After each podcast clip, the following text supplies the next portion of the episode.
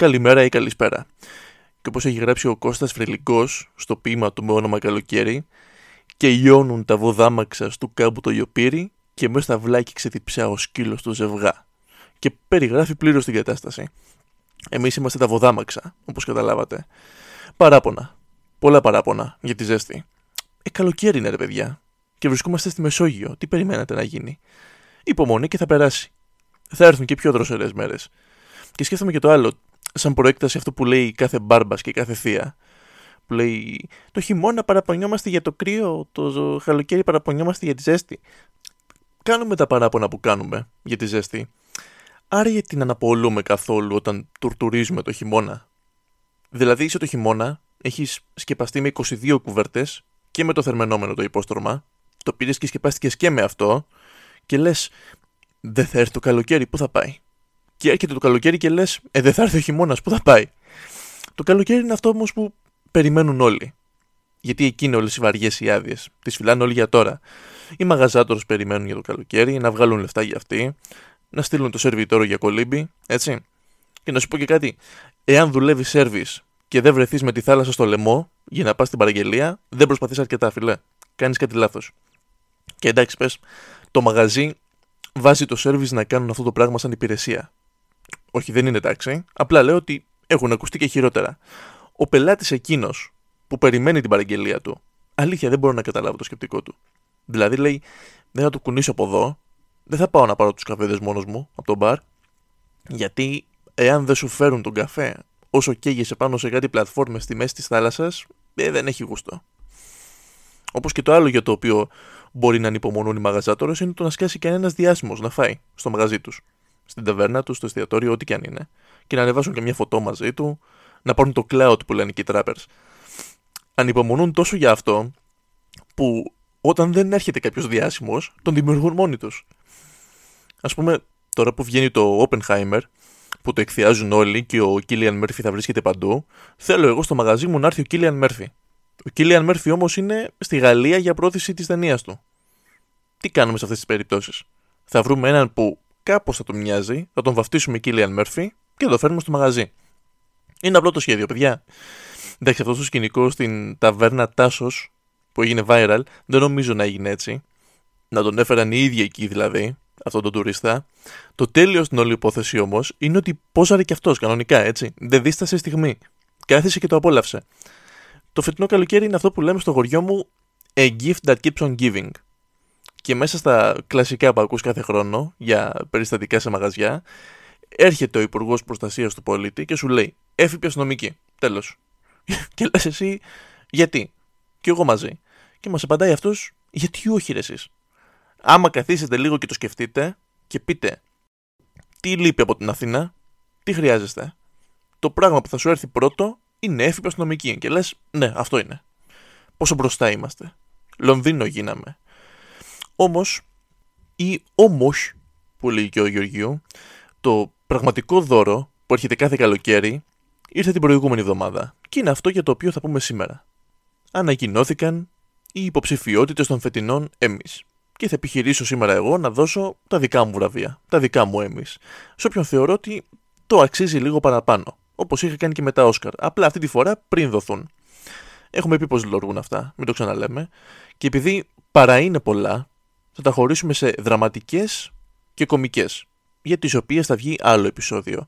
Στις βασικές κατηγορίες και βάσει όσων έχω δει. Πάμε λοιπόν να δούμε μία-μία τις κατηγορίες των φετινών Emmys για το δράμα. Ή όπως θα έπρεπε να ονομαστούν φέτος, Succession εναντίον όλων. Ή μάλλον Succession και White Lotus εναντίον όλων. Γιατί τι σου λένε τα φετινά Emmys; Παίζεις στο Succession ή στο White Lotus, θα είσαι υποψήφιος αυτόματα. Απλά καθίστε και δείτε τις υποψηφιότητες για τα βραβεία των δεύτερων ρόλων. Σε αυτές έχουμε 8 υποψηφιότητες, οπότε θα το πάω πιο περιληπτικά. Και στο Β' ανδρικού σε δράμα, από όπου θα ξεκινήσουμε, υπάρχουν 4 από το Succession, 4 από το White Lotus. Πώς μοίραζαν τα πάντα στη μέση οι γονείς για να μην μαλώνουν τα αδέρφια όταν ήταν μικρά; Ε, έτσι μου φαίνεται. Λοιπόν, θα πάρετε τέσσερις ο καθένας για να είστε και δύο ευχαριστημένοι. Σαν όνομα, το πιο μεγάλο ανάμεσα σε αυτά που διαβάζω είναι εκείνο του F. Murray Abraham. Ηθοποιάρα, με πολλές ωραίες εμφανίσεις, πότε πρωταγωνιστικές πότε μικρότερες, στο Scarface για παράδειγμα, στο Inside You in Davis, πολύ ωραίο, στο Grand Budapest Hotel, επίσης πολύ ωραίο, Σέρπικο, στο όνομα του Ρόδου, από πιο παλιά, αλλά αυτή που θα μείνει για πάντα στην ιστορία είναι αυτή στο Amadeus. Για τη ζωή μαντέψτε ποιο. Του Μπετόβεν, καλά μαντέψατε. Όχι, είναι του Μότσαρτ. Όπου παίζει και το μεγάλο ανταγωνιστή του, τον Σαγιέρη. Και δικαίως κερδίζει όσα κερδίζει εκείνη τη χρονιά. Τεράστια ερμηνεία, ιστορική. Στο White Lotus είναι φανταστικός.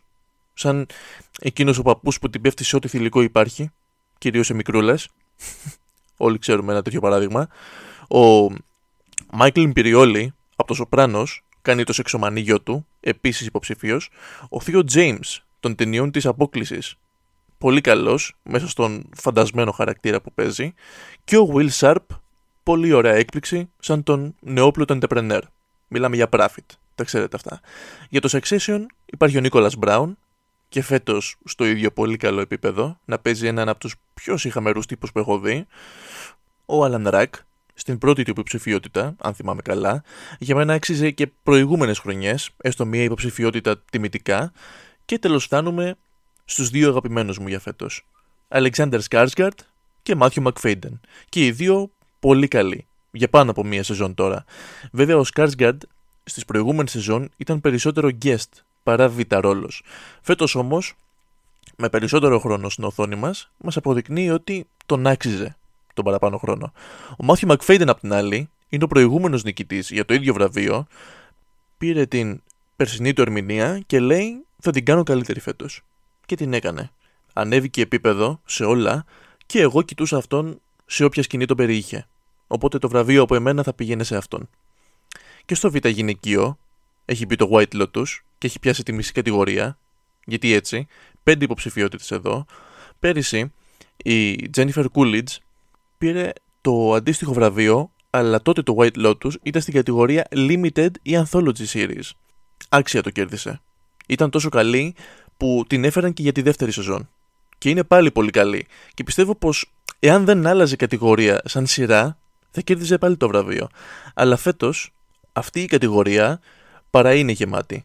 Και ενώ υπάρχουν ονόματα που τα βλέπω και μου έρχεται κατευθείαν στο μυαλό η ποιότητα που έδωσαν στις σειρές τους, όπως η Σιμώνα Ταμπάσκο ας πούμε, επίσης στο White Lotus, η Megan Fay επίσης στο White Lotus, υπάρχουν δύο τύπησες που δεν γίνεται να μην αναφέρω ξεχωριστά από τις άλλες.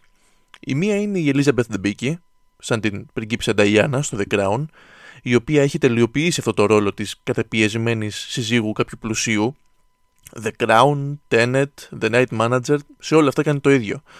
Στο Crown την βλέπουμε χαρούμενη, τη βλέπουμε εξοργισμένη, τη βλέπουμε ευάλωτη, σου τα δίνει όλα.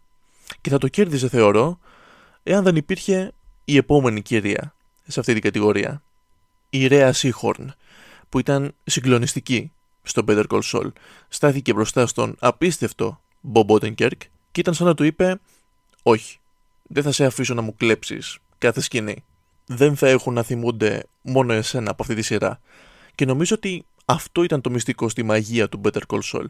Η ένταση που δημιουργούσαν αυτοί οι δύο. Νιώθω ότι υπήρχε ένας ευγενής ανταγωνισμός από υποκριτικής πλευράς. Και αυτό ανεβάζει το επίπεδο. Για μένα, εκπληκτική η Ρέα Σίχορν δεν γίνεται να μην πάρει αυτό το βραβείο. Θα ήταν έγκλημα. Τουλάχιστον δεν γίνεται να μην πάρει το δικό μου βραβείο. Στην κατηγορία του πρώτου γυναικείου τώρα, τα πράγματα για μένα είναι αρκετά πιο ξεκάθαρα.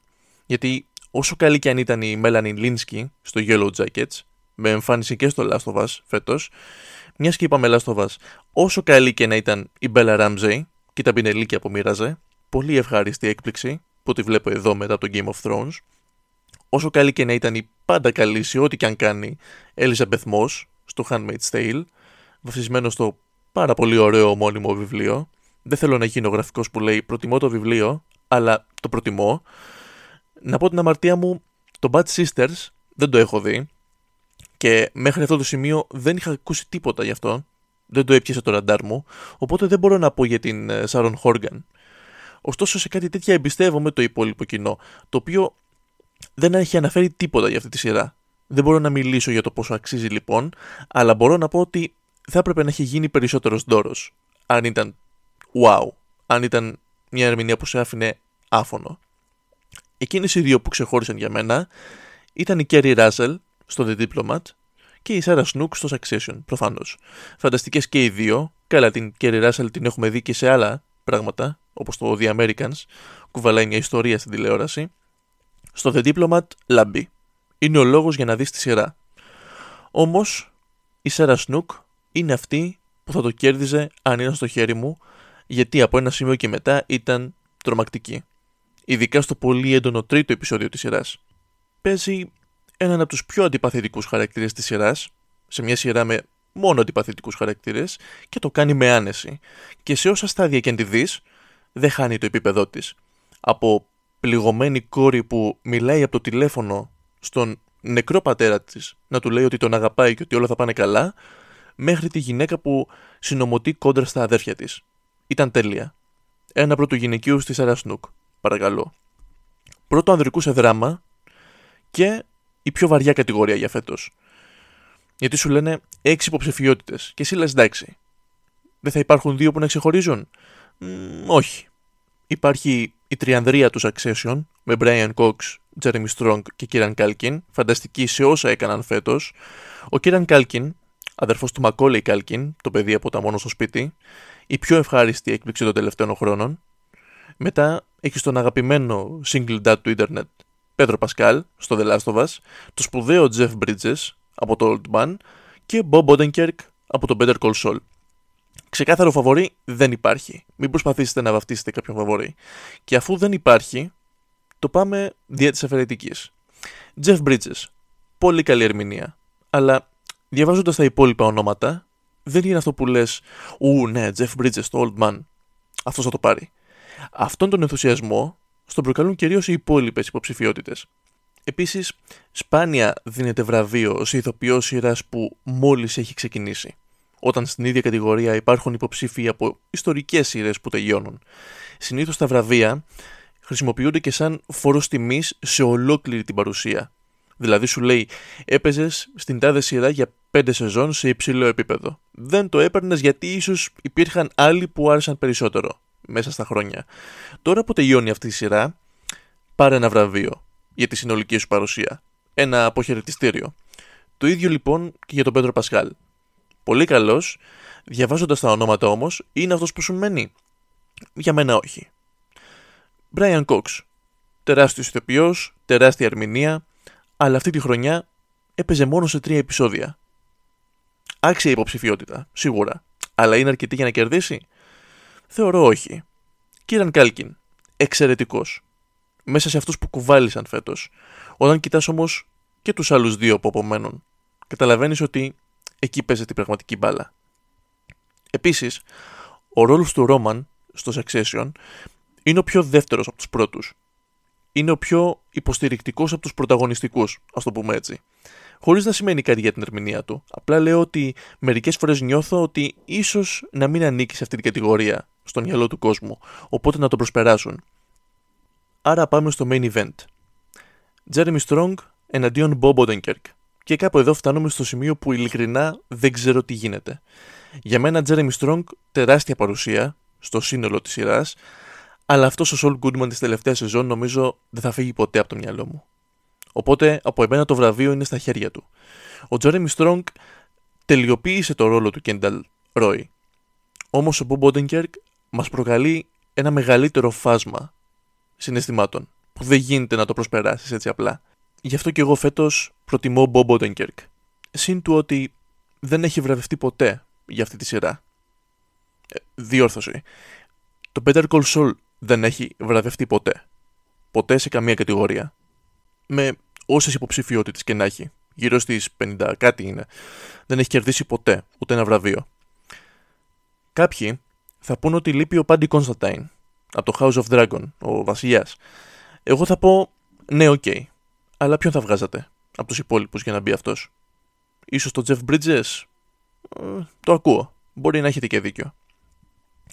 Καλύτερη σκηνοθεσίας και καλύτερου σεναρίου φέτος θα πάνε πακετάκι όχι μόνο στην ίδια σειρά, αλλά και στο ίδιο επεισόδιο.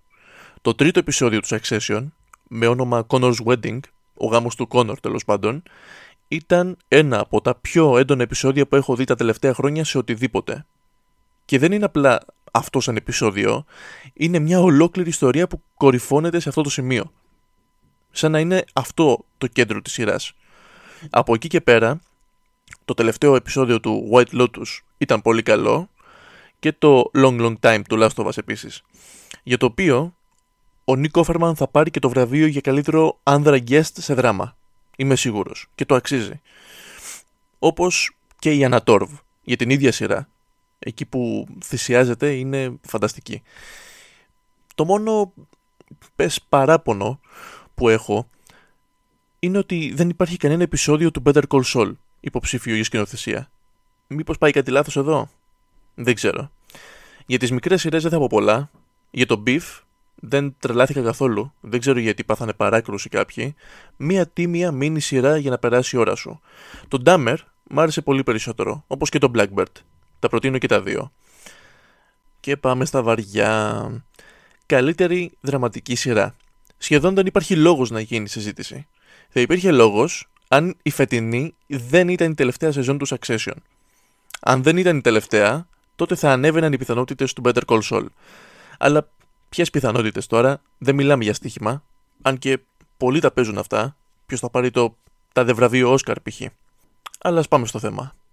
Ποιες είναι οι υποψηφίες σειρές; Το Andor, η οποία είναι η μοναδική δουλειά που έχει βγει από τα Star Wars τα τελευταία χρόνια και να μην έχει φάει hate με το φτιάρι, γιατί και το Mandalorian που εμένα μου άρεσε, άκουσα να το κράζουν κάποιοι.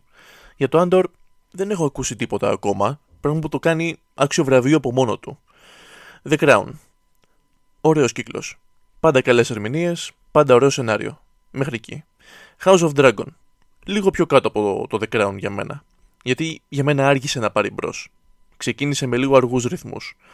Το Yellow Jackets ήταν πολύ καλό και ο δεύτερος, ο φετινός, μου άρεσε περισσότερο από τον πρώτο. Το ίδιο ισχύει και για το resort της θλίψης που λέγεται White Lotus. Έρχεται η πρώτη σεζόν και λες, κάτι ωραίο γίνεται εδώ.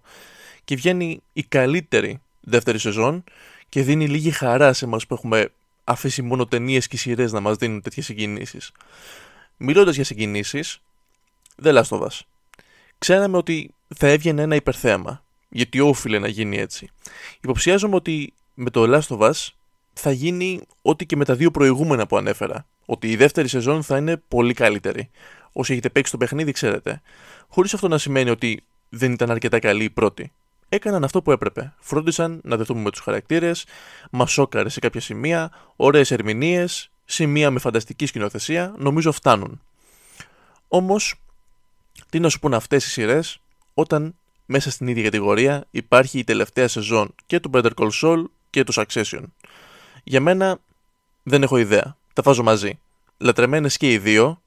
Και οι δύο σου δίνουν συναισθηματικά σκαμπανεβάσματα. Και οι δύο είναι τέλειες για αυτό που είναι. Και οκ. Και το χαλίκι που έχει κολλήσει στο παπούτσι μου ξέρει ότι θα το πάρει το Succession. Αλλά αν ήταν στο χέρι μου, νομίζω ότι μετά από πολλή σκέψη θα το έδινα στο Better Call Saul και για να τιμήσω την παρουσία του τόσα χρόνια στις οθόνες μας. Μιας και δεν έχει ξανακερδίσει. Ενώ το Succession τα έχει πάρει τα βραβιάκια του. Παραπονεμένο δεν θα μείνει. Θα αναρωτιέστε, μα πώς γίνεται να λείπει το Rings of Power και το Idol, έτσι. Και πώς είναι δυνατόν ο Weekend να μην είναι υποψήφιος για πρώτο ανδρικού, ο Σαββατοκύριακος. Και εγώ το ίδιο απορώ. Πραγματικά μεγάλη απώλεια. Πέρα από την πλάκα, μεγάλο κρίμα που το The Boys δεν πήρε καμία υποψηφιότητα ο Άντωνι Σταρ και ο Καρλ Έρμπαν είναι οι ρόλοι τους πλέον. Δεν γίνεται να τους δώσω κανονικούς ανθρώπους πια. Τίποτα για το Yellowstone φέτος, είναι κάτι που κανείς δεν περίμενε. Αυτό που περιμένω εγώ όμως, πώς και πώς, είναι η αντίδραση των καναλιών και των παραγωγών στο τέλος που δόθηκε σε δύο από τις καλύτερες σειρές της δεκαετίας. Succession και Better Call Saul. Και αν δεν σας δω, καλό απόγευμα, καλό βράδυ και καλή νύχτα.